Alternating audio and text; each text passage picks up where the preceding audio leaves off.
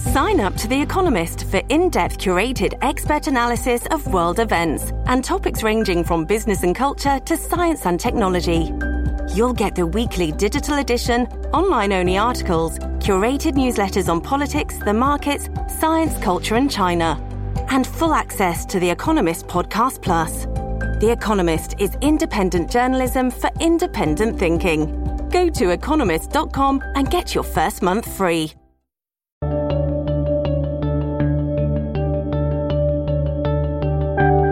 Hello, everyone, and welcome back to New Books in History. I'm your host, Peter Christian Eigner, and today we're speaking with Julian Zelizer about his new book, The Fierce Urgency of Now Lyndon Johnson, Congress, and the Battle for the Great Society.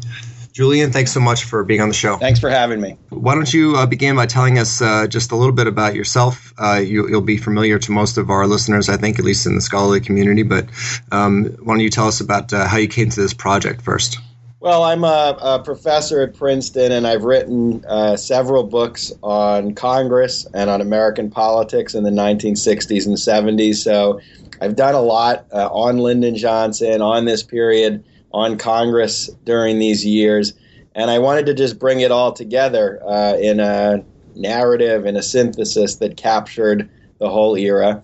And I also started it in 2008, 2009, right when President Obama was elected, and there was all this talk about a dysfunctional Congress, uh, which resonated with what I had learned about Congress in the early 1960s. So I wanted to know why is there this moment in the middle of the 1960s when all this legislation passed.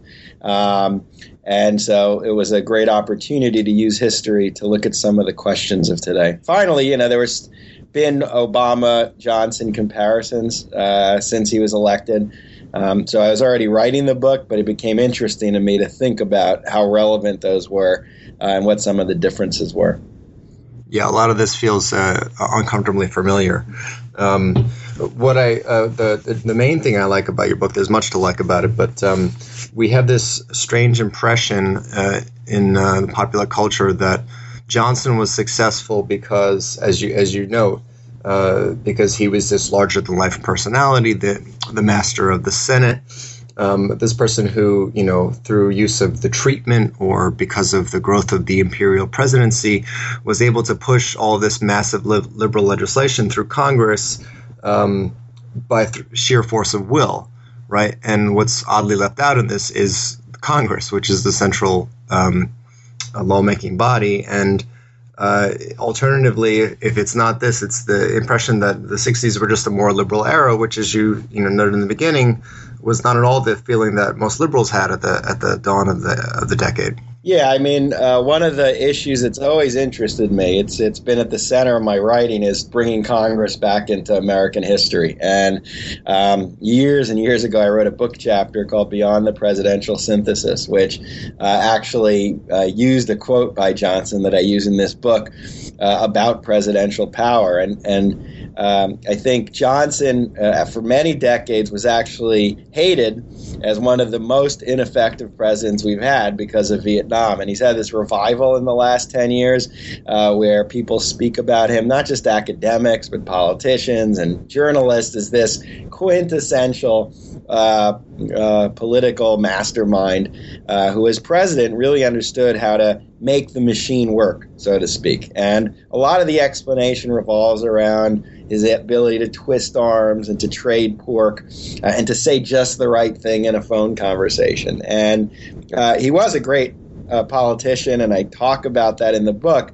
But what really the question was why does Congress uh, finally decide to move along with what he was proposing. And I think all those arguments about the treatment weren't enough. And you really had to look into the dynamics of Capitol Hill to understand what changed members of Congress from being uh, largely a body that said no to everything uh, to a body that said yes to almost everything for about two years uh, and why that comes to an end.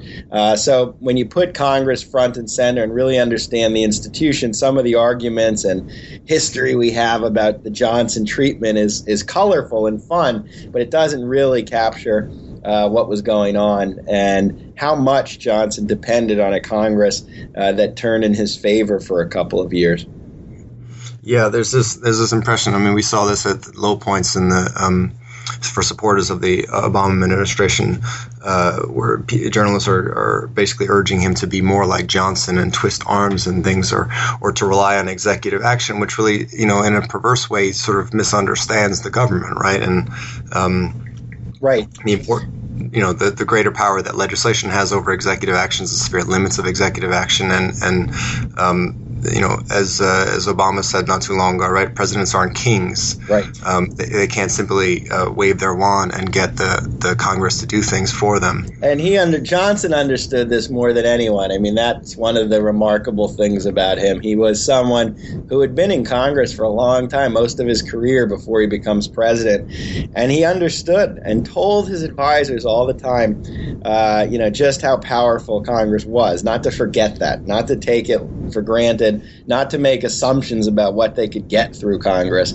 uh, without courting the right people, without putting the right pressure on the legislative branch. And um, he always thought his moment for passing a lot of stuff would be pretty quick um, because he just always was talking about how Congress eventually would turn on him, and then it didn't really matter what he did um, because they were going to shut down that window of legislating. So he understood that very well. I think most presidents do. Uh, yeah. Kennedy did too. He, he said when once he was in office for a year, he said Congress looked a lot more powerful from the White House than it did when he was just one of the many members on Capitol Hill. And I think it's a learning curve that most presidents go through. I think Johnson knew it from day one, and that's part of the reason he pushed so fast to get so much done because uh, his assumption was the good times would end pretty quickly. Right. I, I, I, don't. I wish I had uh, written down that quote um, where Johnson basically says we have we have just a very very short window here, but uh, you find this with other presidents as well. Um, and I think it's something that the, the public seems to strangely uh, misunderstand with presidents. The way that the office is, you know, the White House has become at least in the public imagination, it's it's the center for major legislative action, and, and yet you know the, the window is very small and their powers are very limited. Um, so a book like this is a welcome sort of antidote. Um, the other thing is that there's a sort of partisan dimension to this, right? You, you mentioned in the in the book that um, because of the way it's structured, uh, the Congress had been the primary base of power for the right, right? You know, then as well as well as now, I would say. Um, but this often seems sort of oddly absent from our historical thinking, even in some of the historical work on this. Yeah, I mean, so you know, the 1930s to the 1960s, if you read most textbooks and, uh, you know, most accounts of the period, this is the heyday of American liberalism. This is from FDR to LBJ, if you're using presidents as marks. Uh, it's the period when liberalism was strong, the ideas of liberalism had strong support, and it was possible to get government to do uh, many things.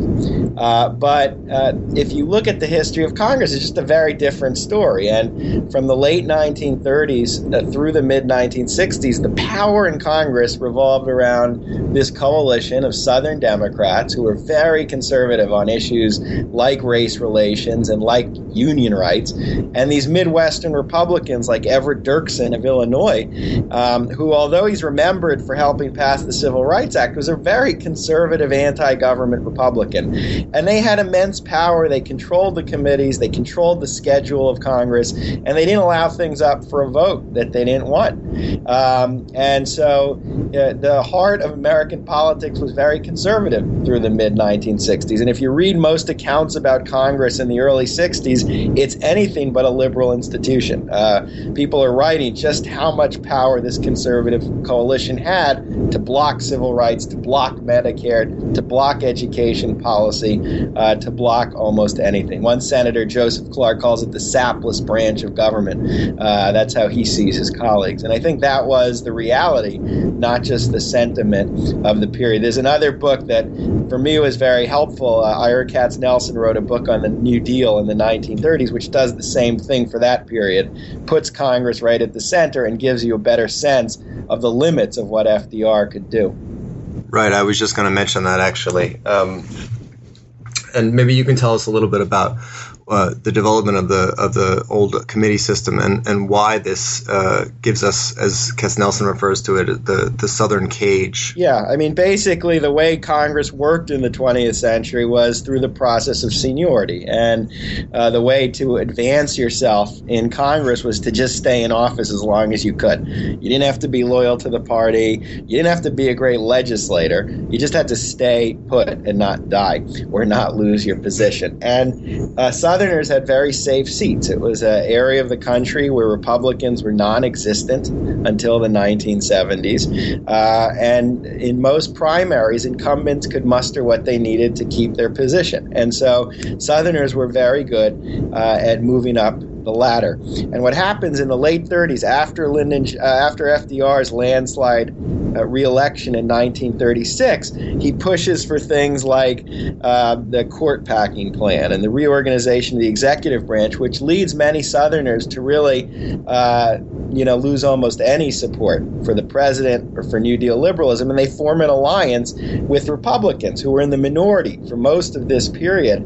Uh, but combined with these Southern Democratic chairmen, had enough votes to kill legislation in committee uh, and to kill it on the floor. And so uh, their numbers were significant until 1964. And the other thing, uh, this was an era when just the norms of Congress and the way the rules work placed a lot of authority in the committee leaders. So the committee leaders didn't have to listen to the Speaker of the House, for example, in terms of what they should or should not do. Uh, they had a lot of autonomy to kill a piece of legislation on their own uh, if that's what they wanted. Right. I mean, and this gives us, you know, this leads uh, leads us to the development of these liberals who are talking about, um, as like some of the people we mentioned. We'll talk about this later, but the Democratic Study Group and folks who are talking about responsible party government because uh, the government feels very fragmented. It, the, the parties are fragmented. There's this famous report that comes out in 1950 by the American Political Science Association on this. Um, and a sense of, of, of how, uh, from the New Deal experience, right, even with tremendous support for a lot of these programs, Congress is able to thwart these, these very undemocratic or unrepresentative uh, uh, parts of Congress are able to thwart majority will. I mean, there's an impression out there that the FDR's court packing scheme is you know, just an example of sort of liberal overreach or dictatorial presidential power. But, you know, as Susan Dunn and other people have talked about, I mean, he's responding to uh, folks in Congress or people on the Supreme Court who are willing to, uh, you know, try to roll back even tremendously popular uh, legislation early on in the New Deal. Right. So the way that 30s period had worked before the court packing was FDR basically had governed within the world where Southern Democrats had power. And so uh, what Ira Katznelson writes about and some others have written about is that programs like Social Security or welfare programs would always create a lot of space um, uh, for state and local government on many programs so that the Southerners could protect race relations. And a lot of union issues got uh, pushed aside in the decades that followed uh, for that reason. The court packing was a culmination of the tensions that existed within um, within the Democratic Party. And by the early 60s, uh, because of this report, the political scientists had written, because of what a lot of popular writers were writing about, bipartisanship was the problem. And today we talk about bipartisanship as a solution. But back then, if you were a liberal, you needed less bipartisanship. The whole argument of liberals who were coming into Congress in the 50s and early 60s was that the party needed to unite uh, and that Southerners were essentially a growing uh, but uh, a powerful minority uh, increasingly that dictated because of this alliance with Republicans, what the party could or could not do. Uh, so that was the thrust of liberal reform in the early 60s make the place more partisan if possible. Right. I mean, you know, the Southerners, uh, and your point about the population. I mean, I think Southerners are something like a, a, third of the population in the 30s, but by the 60s they're down to a fifth.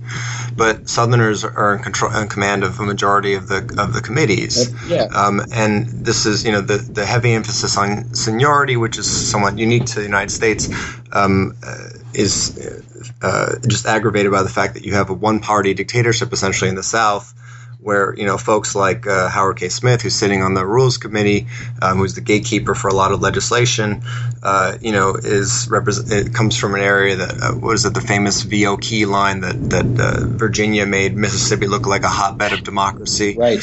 And these various voter laws and other things keep people out, and and you know, there's a there's a sort of corollary in the North too, where you have um, these systems of unequal representation or representation based on land, similar to you know the, the federal system with the with the Senate. Well, I, suppose we could talk about this a little bit later because the Senate's really important to all this. But yep.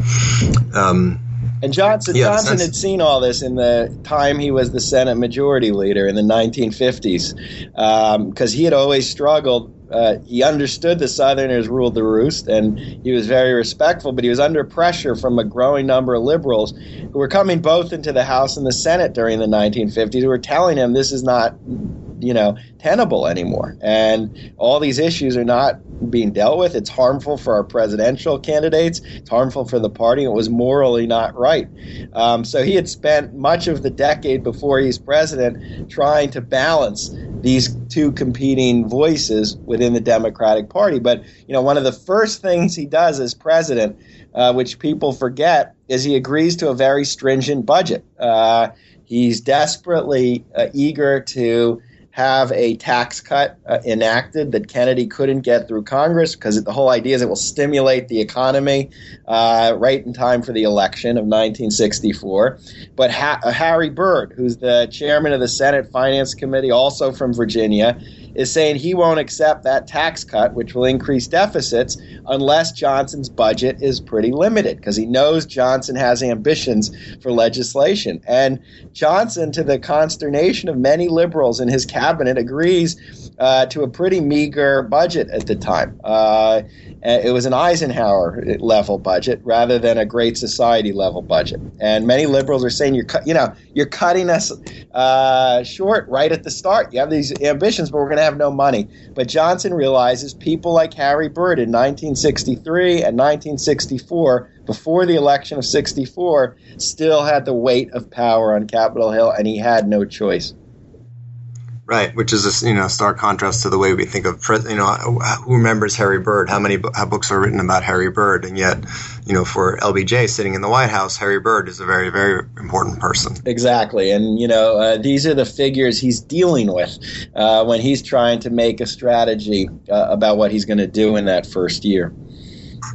So maybe we can um, just backtrack a little bit and, and talk about uh, the beginning chapters on JFK because it's really important to how, obviously, very important to how Johnson becomes president, but also so, so that's some of the background for this and the the, the buildup that uh, comes on the grounds because we're not just talking about um, Congress in this book, but we're talking also about uh, the grassroots and how important the civil rights movement in, in particular, but also other groups like uh, organized labor and, and, these other groups that have been uh, pushing to change the system for you know uh, for ever since the uh, New Deal um, are trying to get this legislation passed. I, I thought that I was picking up on a reference to James MacGregor Burns in your chapter on the deadlock, deadlock democracy.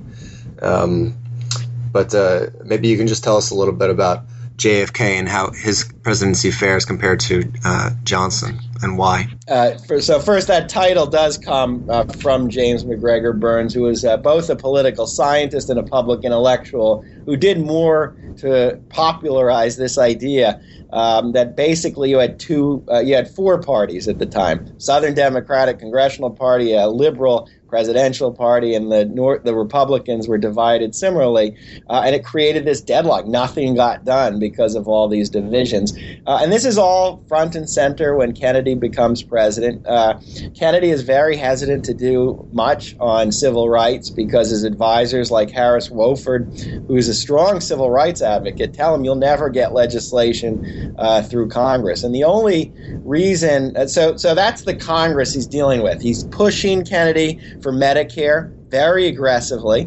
Uh, he has a public relations campaign for the bill. He's trying to counteract the American Medical Association, which doesn't want to pass Medicare, um, and and he's being very non-Kennedy about it. But the fact is, uh, the legislators on Capitol Hill are not willing to move on that either.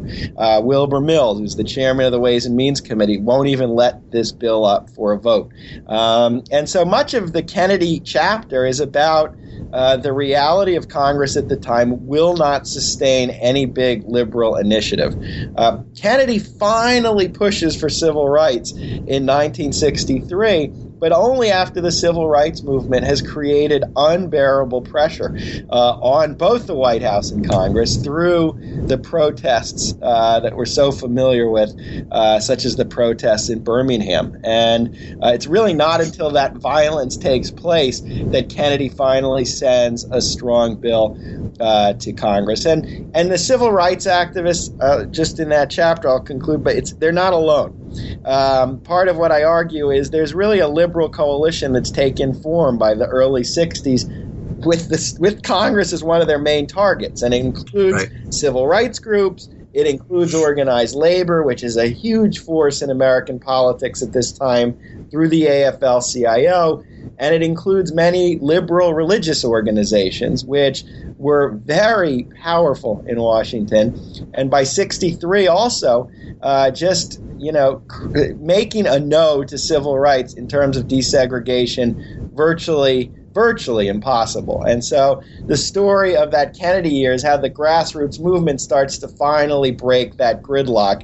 Uh, and at the time of Kennedy's death, there's finally a bill in the hopper uh, because of what the civil rights activists had done. Right, and this is and and the effect of their support of their uh, uh, pressure is bipartisan, right? I mean, Kennedy feels as though in the you know there are these uh, choice quotes that I'm sure some people are familiar with, where Kennedy and, uh, uh, is telling Wofford to tell Martin Luther King to stop the freedom rides, and and Robert Robert uh, Kennedy is complaining to Thurgood Marshall that you know. What's the quote? That's the problem with you people. You want too much too fast. Um, but uh, this issue heats up in the House, where you have a bunch of Republicans who start accusing the presidency of being laggard on the issue, and it culminates in this bill in 1963, early 1963. Um, that's going to make the Civil Rights Commission permanent, give it more power to investigate voting rights abuses, um, and things like Birmingham uh, only encourage these Republicans to put to hammer the White House more, and fi- so f- that finally JFK feels compelled to put forward this bill, the you know the draft for the civil rights bill that we know. Right, and uh, you know the Republicans are are feeling uh, by the end of Kennedy's presidency both that you know they they can't be the party that allies with Southern Democrats on this. That politically it's actually going to be a problem for them, and they also start to sense you know um, this partisan competition. They can actually be the party that's more aggressive on civil rights because because Democrats have this baggage of the Southerners. Um, and so you have more voices calling on Kennedy to do this and threatening to do it on their own. And the administration is very uh, aware of this and worried about this.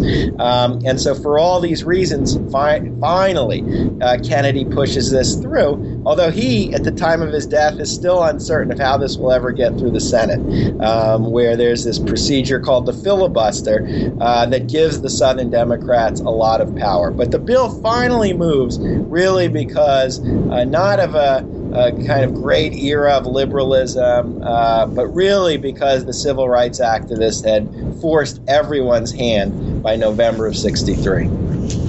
Right. I mean, you recount this famous meeting where, you know, after the March on Washington, which is, you know, follows Birmingham, and it's this galvanizing event. You have a quarter, you know, some upwards of a quarter million people showing up in Washington. And, and the way it's sort of become canonized in, in folklore is that it was just part of this progressive social movement that just sw- you know swelled and, and carried this legislation through Congress. But JFK has a very different attitude when he's sitting down with the leaders of the big organization. He basically you know uh, goes through this vote counting. Uh, and, and, explaining to them that, that you know, I mean, you conclude that chapter by saying that Kennedy, uh, right before his assassination, had admitted that he had almost no strategy. That there's a the quote here you used there. He said, um, basically where he's saying, I don't see how almost on any bill we can get past, we can get a two thirds vote for cloture because of things like the filibuster, exactly. right? Which is con- which is this constant, which uh, constant uh, has this constant chilling factor on legislation, all kinds of legislation throughout this period. Right. So uh, you know that's that's the next big hurdle, and that's really the the major after this tax cut and stringent budget. Um, you know, in Johnson's first year, he'll do two things. One is push the war on poverty, which I argue is very important, but at the time is a very small bill uh, in terms of the budget, and it's not something that's a huge threat at the time. And the major thing is the Civil Rights Act, and how do you get it through the Senate? That's kind of the problem before the election of 64 that the new president will face. Kennedy hadn't figured it out yet, uh, but he had felt enough pressure to finally get a bill uh, to to the House of Representatives. Right. So how does how does Johnson change all this, or or how how, or how do things change in Congress so that this situation? Changes? Well, you know, Johnson is is fully in support of this civil rights bill, and and to his credit, decides I'm I'm gonna I'm gonna keep moving on this. Um, he, like Kennedy, understood that it was really almost impossible for him to survive if all of a sudden he said I'm going to let this die. I'm not really going to push for it. So the first part is he, like Kennedy, had felt the pressure of the civil rights movement. His own attitudes had been changed by the movement. Um, so he was very much a product of the movement at this point, not simply a prime mover on civil rights. But the key to the battle over the filibuster, some of it's his arm twisting, and there's great stories, you know, promises uh, support for a water project in Arizona just to get one senator to uh, assure he'll vote uh, to end the filibuster. But much of it is about the movement, and they put together really um, a, a very impressive mobilization while the Senate's debating this bill to make sure that that filibuster dies. Um, so I have all kinds of stories from uh, liberal religious leaders coming to Washington and uh, talking, lobbying Republican senators and saying, you know, you might not care about the African American vote in your state, but you certainly care about religious people. Uh, and they're sending messages back to preachers to talk to congregants in the spring of 64 about the need to have a vote on civil rights and to write your senators to let them know you support this. Um, religious leaders hold a vigil in Washington Washington, 24 hour vigil ongoing to get media attention on civil rights. Organized labor puts its full support um, to things, you know, technical things like counting the votes, uh, working the halls of Congress to make sure undecided members are moving in the right direction, spreading information about all the tricks Southerners were going to play uh, so that Northerner Northern liberals could be ready to respond to them, and continuing with the protests uh, and civil rights activist protests in places like Chicago with the goal of pressuring Everett Dirksen, who is the senator of Illinois, on these issues. And I, my chapter really is about how that movement uh, is uh, kind of very brilliant at that time in terms of parliamentary procedure, in terms of how the Senate works. And they are Johnson's biggest ally. They are his biggest weapon. Uh, it's not the arm twisting, it's the movement uh, that finally breaks that Southern filibuster and finally gets those Republican votes votes that were going to be essential uh, to letting letting the bill go through. Right. You have you have this nice little piece in uh, in the American Prospect recently, where you uh, called uh, "When Liberals Were Organized," where you talk about one of these groups, the the Democratic Study Group, which um, operates as a kind of whip system, right? Very important. They're in the House of Representatives. They form in 1959, and throughout this period, through 1966, uh, certainly in the House of Representatives, people like Richard Bolling, who's one of the uh, key members, and Frank Thompson, a, a legislator from New Jersey. Uh, this is it's a it it's, it serves as a whip organization for liberalism, meaning they count votes, they round up votes.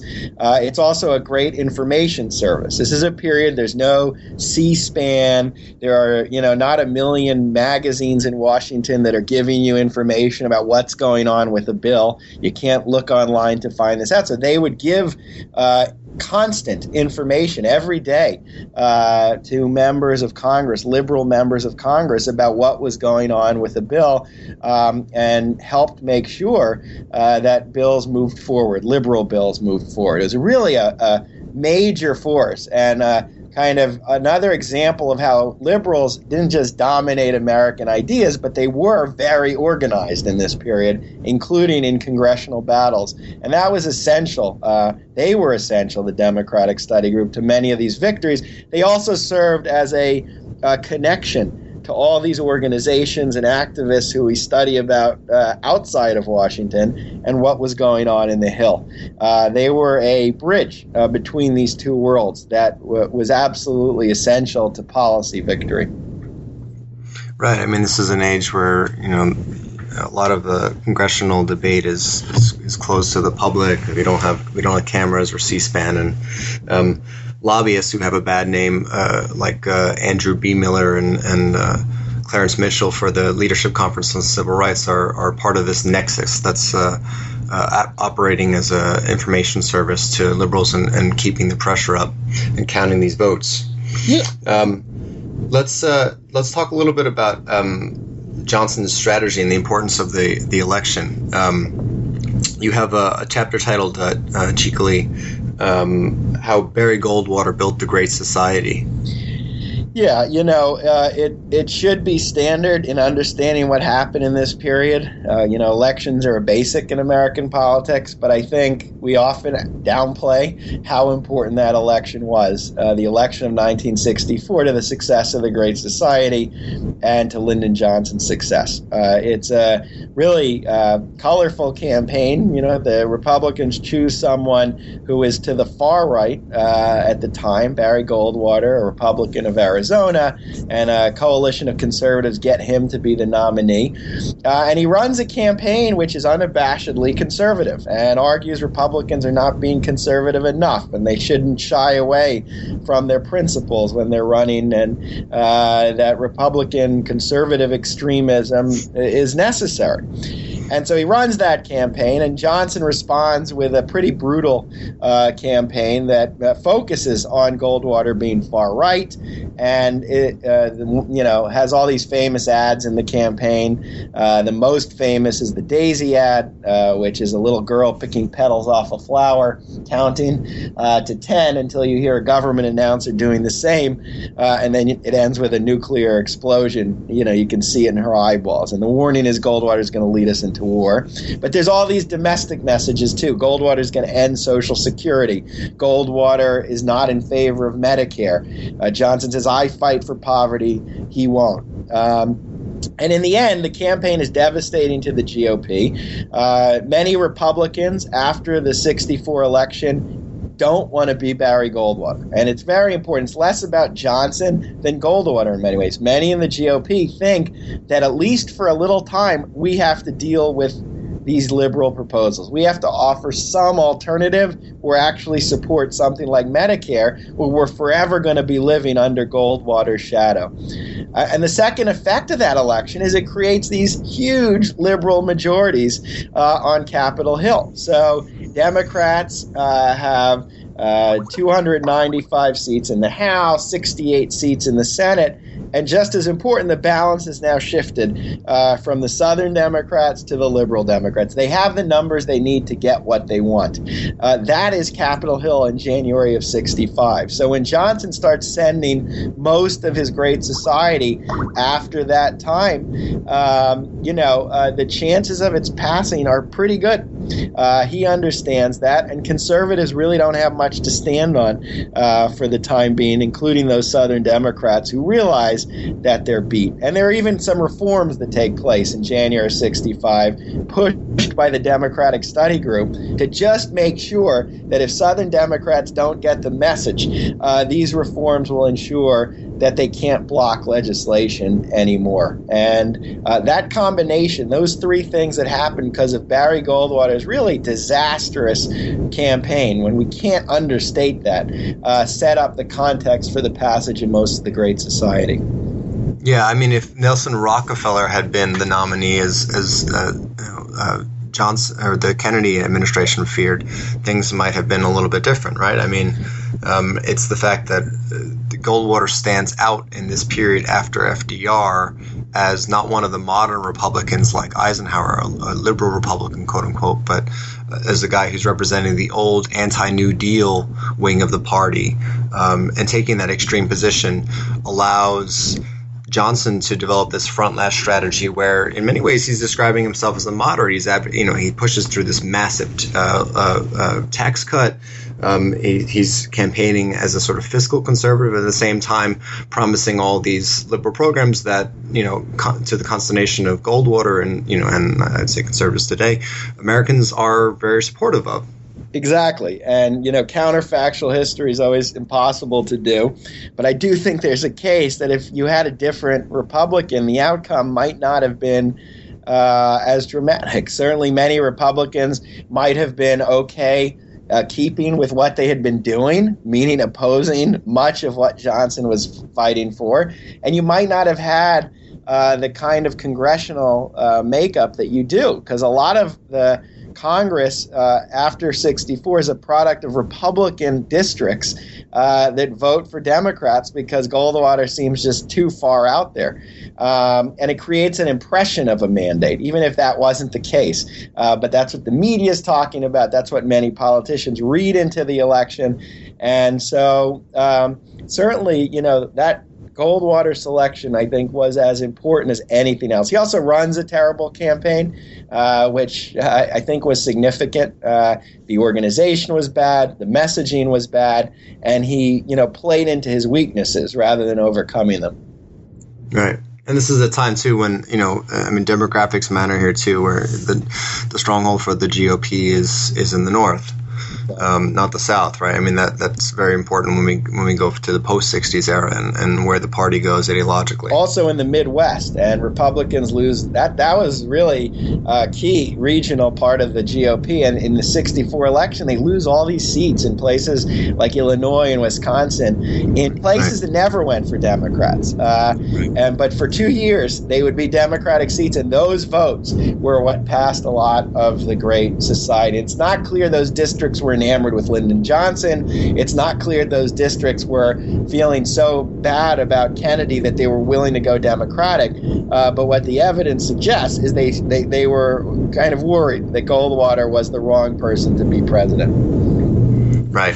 So, in other words, I mean, the, the, the sum of this is uh, instead of thinking about Johnson like FDR, this just giant personality forces these things through, like the early New Deal, the Great Society depends tremendously upon this huge supermajority that the liberals get. Exactly. And, you know, as we move further later in the discussion, you can see when he doesn't have those majorities, it's not going to work so well, all the same tactics. But in 65 and 66, it's those super majorities, super liberal majorities um, that are going to be the key uh, to why so much of this legislation starts moving.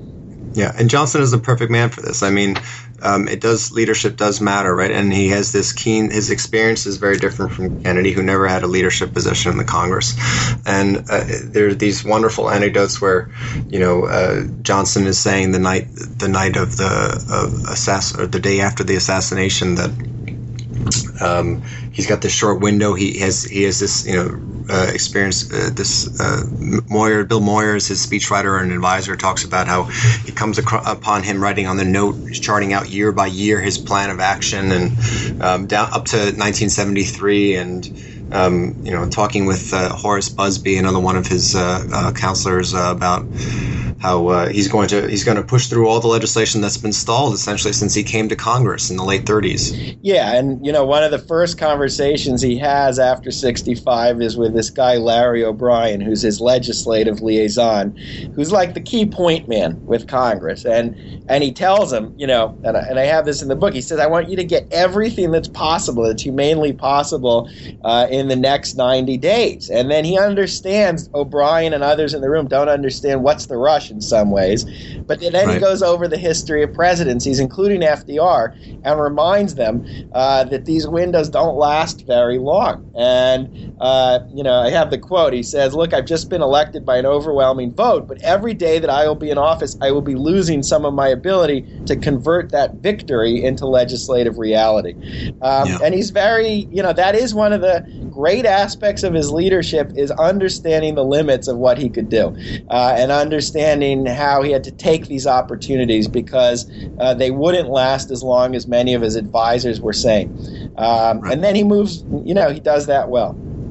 Right, right, um, and this depends, you know, also on the strategy of uh, economic growth, right? I mean, the, the, sort of betting on the the Walter Heller's uh, tax cut, um, with these hopes of that he's going to uh, trim down JFK's uh, military budget. Um, uh, this is part of the strategy when he's pushing through the education bill and Medicare and these other things, not to talk too much about the costs, but to um, get this legislation through as much as, as quickly as possible. Right. So he's depending first on the fact the economy is growing really at uh, quite impressive uh, rates at that time. So uh, tax revenue was flowing into the Treasury, uh, so there was money to spend. Voters were feeling pretty good about the economy, so he could deal with issues, uh, you know, that weren't directly related to the pocketbook needs of most constituents. And then he was hiding costs, and you know, this is another part we we lionize his leadership, but part of it was devious. Um, he was very uh, cagey and uh, very strategic in in terms of hiding the costs, especially of Vietnam as it unfolds and making sure that the public and the Congress wasn't fully aware of what he was going to need. Uh, and he has this moment in 65 or 66 where this is all contained. Uh, and so the costs are not clear. The economy overall is doing well. Uh, and that gives him a great uh, amount of time with these congressional conditions to keep moving forward on the domestic stuff. Right. Um, so uh, why don't we talk a little bit about uh, Vietnam and how this plays out? To I mean, we are sort of skipping over maybe some of the. I don't know if you want to talk about some of the uh, particular legislation. There's there's wonderful chapters in here that give us a, a, a neat uh, narrative overview of the fight over the federal edu- education and the Voting Rights Act and Medicare. Um, but since the, so much of our understanding of, of LBJ is caught up with Vietnam, why don't you say a little bit about this strategy that people might not be familiar with in terms of you know, how Johnson understood how Vietnam was necessary but would also ultimately devastate his ambitions for the Great Society. Yeah, for Johnson, you know, he he came from a generation of Democrats who believed that for a liberal to succeed, you had to be hawkish on defense. And one of his ongoing memories and discussions of the 1952 election when he was in the Senate and he saw Republicans win the White House with Dwight Eisenhower and temporarily win control of Congress through, uh, you know, arguments about the stalemate in Korea about the democratic inability to fight against communism through the loss of China to communism in 1949. So he was very determined not to let that happen again. And it, when he's president, he believes that to sustain and nurture uh, that coalition of liberals, which was going to pass his bills, he had to be hawkish on national security.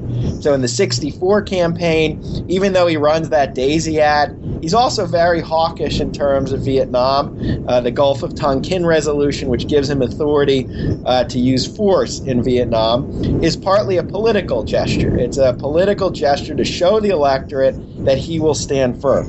And he talks about this explicitly in a lot of these phone conversations we can hear. And in 65 and 66, the buildup to Vietnam continues. Many people are warning him this is a bad idea. Uh, you have hawks like Richard Russell in the Senate who say very clearly to him, I don't know how this is going to end. It seems like a big mess to us. Uh, Hubert Humphrey is telling Johnson in 65, you finally don't have to be scared of the right. So get out of this war right now. But Johnson dismisses all of this, and his political fears are very strong in shaping uh, his decisions on Vietnam. And the war escalates, as we know. And what will happen is uh, first you have all the college protests, but he doesn't care about those. He doesn't really care about liberal students at the University of Michigan who say the war is wrong.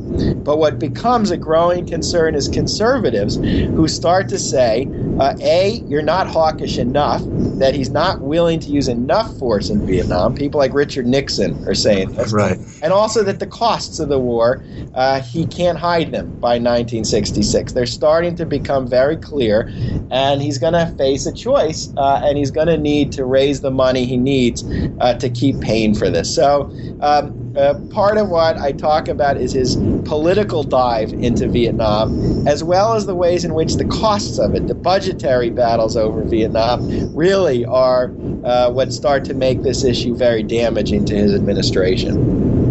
Right. This is the classic choice between guns or butter. And what's interesting is that, you know, because of, you know, watching what happened to Truman, for example, Johnson seems very consciously aware in ways that strangely people around him are not of, of how conservatives are going to use the war as a classic means or foreign policy as a classic means to prevent any sort of liberal domestic reform, right? Right, and just something that we can see in other periods too. And he sees this, you know, uh, in the midterm elections of 1966.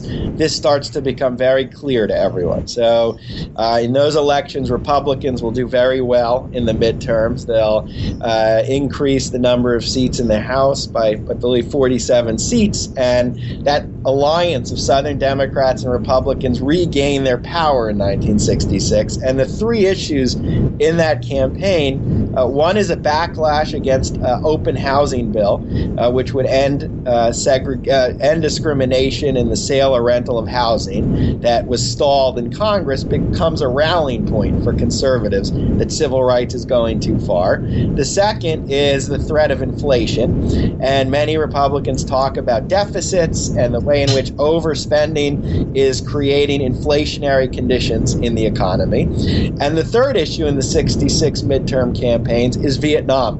And it's not liberal critiques of Vietnam, which we study, uh, but more importantly, it's the conservative critique. And Richard Nixon is going all over the country rebuilding his reputation by going into Republican campaigns and working with candidates to say this president is not willing to use the force that's necessary to defeat communism in Vietnam. He's not willing to use air power to just ruthlessly bomb the communists into submission. And all of this is damaging. And um, and this is Johnson's big concern that this will only intensify. And he's correct in 1967 and 1968.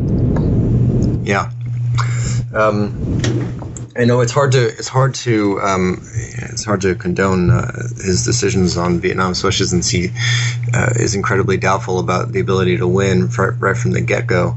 But on the other hand, uh, it's hard to sort of argue with his political logic since that's exactly how it plays out. I, I think you're right, and I, I kind of I'm on both sides of the fence. Obviously, it's not a favorable portrayal this part of the book uh, that you see a president where political considerations are clearly driving military policy and, and what is such a disastrous war.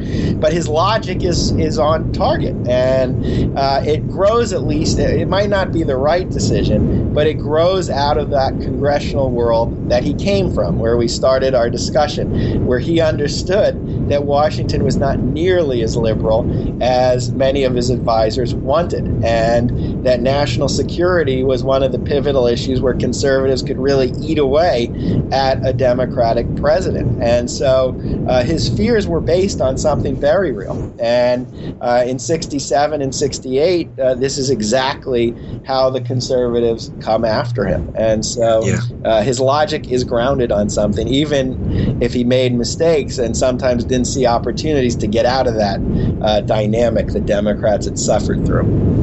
Yeah, and you know liberals that critique him um, on Vietnam, uh, as you, I mean, as you point out, right? It's it's it's not the the protests at Columbia or wherever else that are important. It's it's folks like Nixon and others who are the hawks who are who are attacking him on this issue that is pl- the most politically salient uh, point at the time. Um, uh, you know, and and Johnson liberals that you know for a long. I mean, uh, the Johnson's reputation has changed uh, recently, but um, liberals who want to tax him on uh, Vietnam forget that even even after the 66 election, he's he's pushing fairly significantly on domestic reforms like the Housing Act that are incredibly controversial.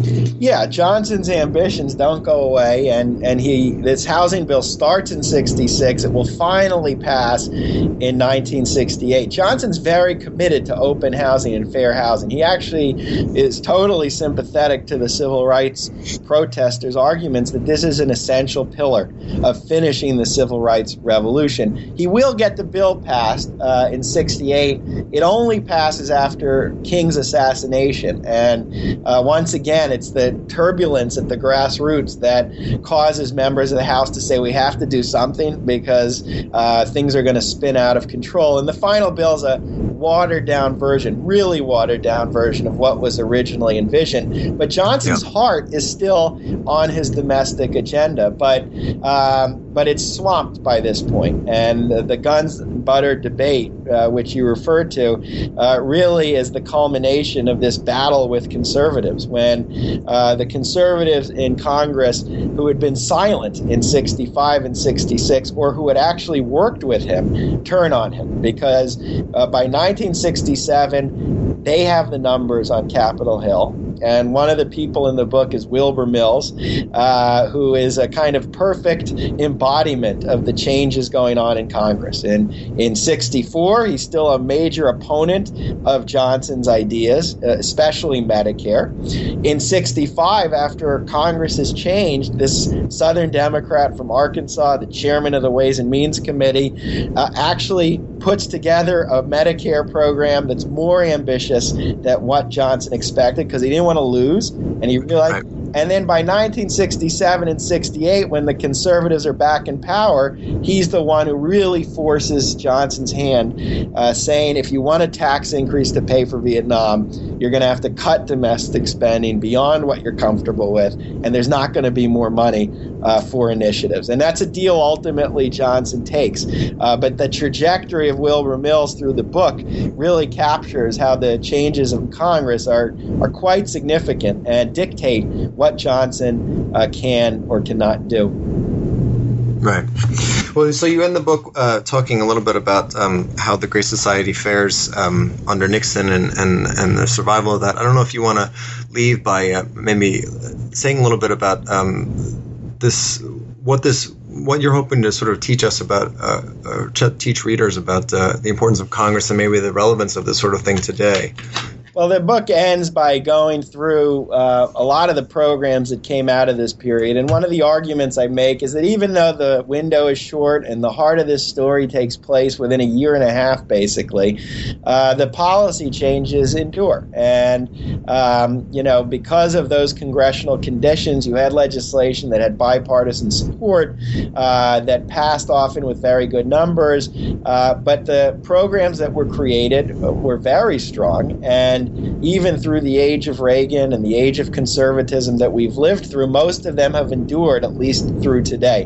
Um, and so, uh, you know, part of it is is just the political strength of the legislation that came out of this period. But if there is some kind of message that uh, I, I want to talk about, it's that uh, the Congress that created that was only obtained through immense grassroots and electoral pressure. And uh, we can focus on Johnson. We do need to look at leadership.